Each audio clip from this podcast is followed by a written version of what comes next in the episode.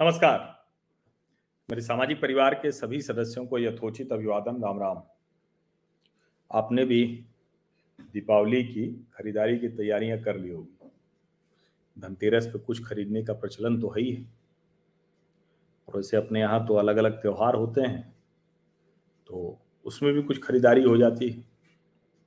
लेकिन इस दीपावली से पहले दुनिया भर की जो रिपोर्ट आ रही है वो बड़ी बड़ी एजेंसियाँ कह रही हैं कि वर्ल्ड रिसेशन हो सकता है, यानी विश्वव्यापी मंदी।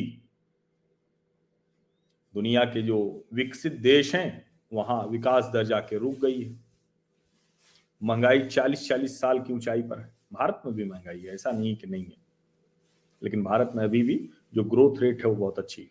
ये अलग बात है कि और ज़्यादा होनी चाहिए। लेकिन दुनिया में मंदी की आहट के बीच में भारत में जो कुछ हो रहा है, वो चमत्कारिक है। और इसको शायद दुनिया के जो बड़े बड़े अर्थशास्त्री हैं, जो सेट वेस्टर्न पैरामीटर्स पर भारत की अर्थव्यवस्था को आंकते हैं, मापते हैं, जानते हैं और बार बार पिटते हैं। ऐसा ही कुछ अभी भी होता हुआ दिख रहा है। अब भारत में राजनीतिक तौर पर छोड़ दीजिए, विपक्ष का काम है और ठीक भी है। अगर भारत में महँगाई बढ़ रही तो भारत की तुलना में जो है तो उसके हिसाब से आंदोलन सब कुछ होना चाहिए। लेकिन जो वर्ल्ड वाइड सिनेरियो है जियो पोलिटिकल जो सिचुएशन है, उसको हम नजरअंदाज तो कर नहीं सकते, एकदम से खारिज नहीं कर सकते। अब तो डिकपलिंग थियरी काम नहीं करती, सब कुछ कपल्ड है। दुनिया की हर इकोनॉमी एक दूसरे से जुड़ी हुई है। कहीं एक जगह किसी देश को हल्का सा बुखार आता है तो पूरी दुनिया सर्दी जुकाम से तो पीड़ित हो ही जाती है, कुछ को बुखार भी लग जाता है। और अगर वायरल हो गया तो कई दिनों तक चल जाता है तो मतलब इधर कई महीनों तक चल जाता है। अब एजेंसीज कह रही है दुनिया भर की कि भाई वायरल जो रिसेशन वायरल है, वो डेवलप्ड कंट्रीज़ को तो लग चुका है। दूसरे देशों को भी लगेगा।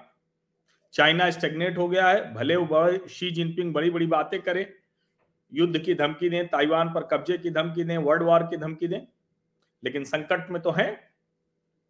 ऐसे में भारत में क्या कुछ हो रहा है? तो जब हम ये सोच रहे हैं कि दुनिया मंदी में है तो भारत में क्या हो रहा है उस आहट के बीच में? तो सबसे पहले तो ये कि अभी की ताज़ा खबर क्या है? अब चूँकि कहा जा रहा है कि अगले 12 महीने में दुनिया भर में मंदी आ जाएगी। अब अगले 12 महीने में दुनिया भर में मंदी आएगी तो क्या होगा? चूँकि 66 परसेंट ऑफ़ इंडियन सीईओ कह रहे हैं कि अगले 12 महीने में मंदी आने वाली है। हालाँकि दुनिया भर के 58 परसेंट सीईओ का मानना है कि ये जो वैश्विक आर्थिक मंदी है ये बहुत ज़्यादा चिंताजनक नहीं होगी। अब ये कहा जा रहा है कि जो आ, कहें कि भरोसा है ढेर सारी जियो पोलिटिकल इकोनॉमिक ऐसी चुनौतियाँ हैं लेकिन फिर भी सीईओ का जो भरोसा है वो बावन प्रतिशत से बढ़कर सत्तावन प्रतिशत हो गया है। 82 परसेंट इंडियन सीईओ मान रहे हैं कि छोटी अवधि में वैश्विक अर्थव्यवस्था बहुत वलनरेबिलिटी होगी इधर उधर जाएगा। और चिंता की बात तो है, कोविड रहा, महँगाई ब्याज दर सब कुछ है, लेकिन उसके बावजूद बेहतर स्थिति होगी। अब सवाल यह है कि जब अगले 12 महीने में मंदी को लेकर इस तरह की खबरें आ रही हैं तो फिर भारत में क्या कुछ हो रहा है? और जब हम कहते हैं कि भारत में क्या कुछ हो रहा है तो फिर हम अपने आसपास देख लें।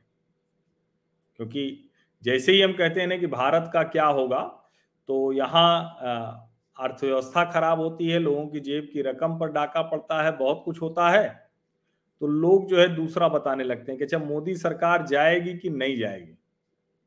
समझ रहे हैं ना? कि मोदी सरकार जाएगी कि नहीं जाएगी? यानी उनको इससे कोई मतलब नहीं कि इकोनॉमी में कोई मुश्किल हो जाए, बहुत दिक्कतें हो जाए, उससे लोगों को होगा, जो आम आदमी है वो परेशान होगा। अब रशिया, यूक्रेन इस तरह से लड़ रहे हैं तो उसका असर तो पूरी दुनिया पर पड़ेगा ही पड़ेगा। भाई, भारत पे भी, अब ठीक है, यहाँ दिक्कत नहीं होगी, लेकिन जो दूसरों को मदद करता था, चाहे अनाज की, पेट्रोल पेट्रोल प्रोडक्ट्स की वो कैसे दे पाएगा दूसरे देशों को? ये निश्चित तौर पर ये एक मुश्किल तो है।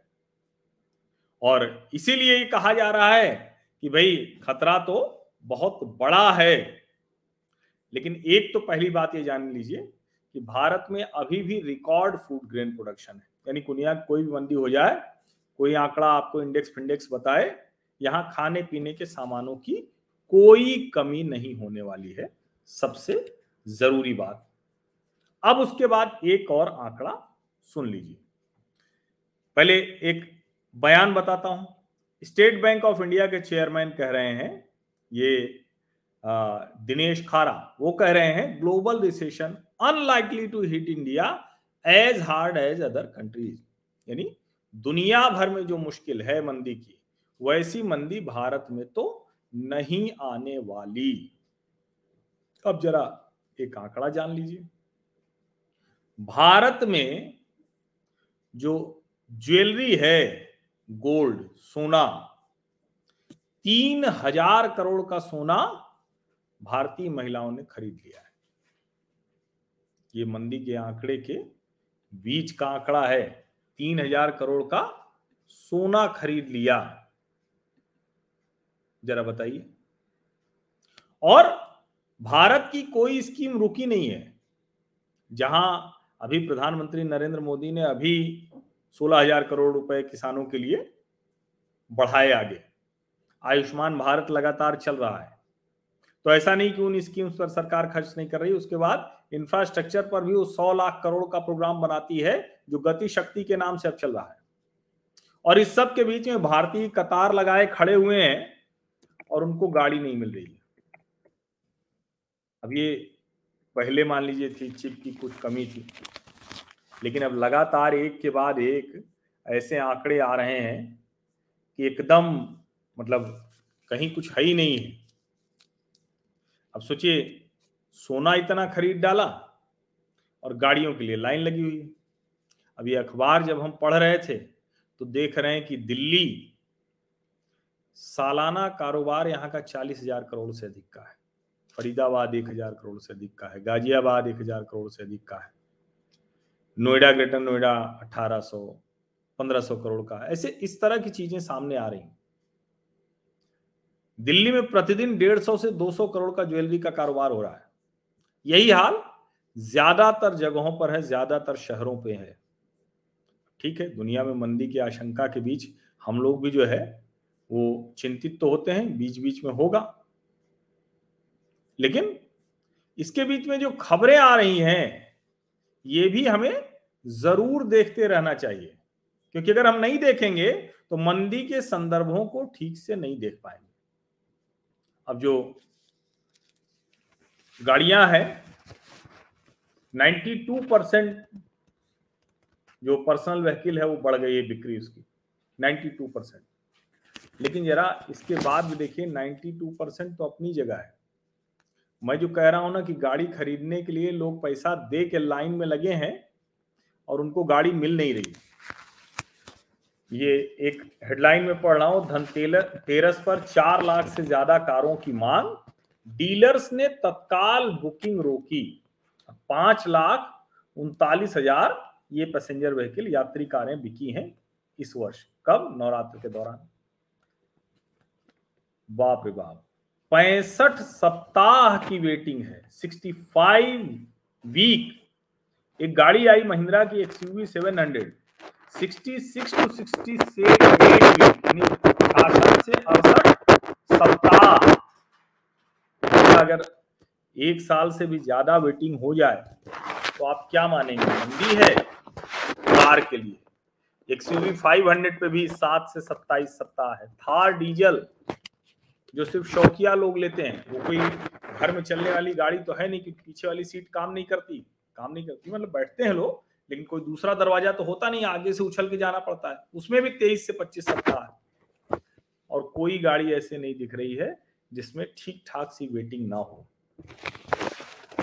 सीएनजी जो वाहन है, उस पर भी वेटिंग है, थोड़ी कम है, लेकिन वेटिंग उस पर है। और इसीलिए जो डीलर्स हैं उन्होंने बंद कर दी, बुकिंग ही बंद कर दी है। जो federation of automobile dealer association है, उसके प्रेसिडेंट हैं, वो कह रहे हैं कि एक दशक के उच्च स्तर पर होगी बिक्री, यानी 10 साल में इतनी कारें नहीं बिकी होंगी, जितनी बिकेगी। भारत में मंदी की आहट के बीच में ये सब हो रहा है। बाकी जो छिटपुट बहुत से आंकड़े आते हैं वो भी हम देखेंगे अभी, धनतेरस पर आंकड़े आएँगे, दिवाली पर आंकड़े आएँगे, लगातार वो आंकड़े आएँगे। आप किसी टूरिस्ट स्पॉट पर चले जाइए आप, कहीं आपको कुछ खाली मिल जाए तो देखिए। निश्चित तौर पर मुश्किलें हैं, दुनिया भर में मुश्किल है तो भारत में भी मुश्किल रहेगी, लेकिन भारत उन मुश्किलों से निकलता हुआ दिख रहा है, या कहें कि बहुत हद तक उन मुश्किलों से हमेशा ही निकला हुआ है। और इसीलिए शायद लोगों को हजम नहीं हो रहा है कि दुनिया भर में मंदी की आहट है और भारत में ये चमत्कार हुआ चला जा रहा है। लेकिन हो रहा है ये चमत्कार।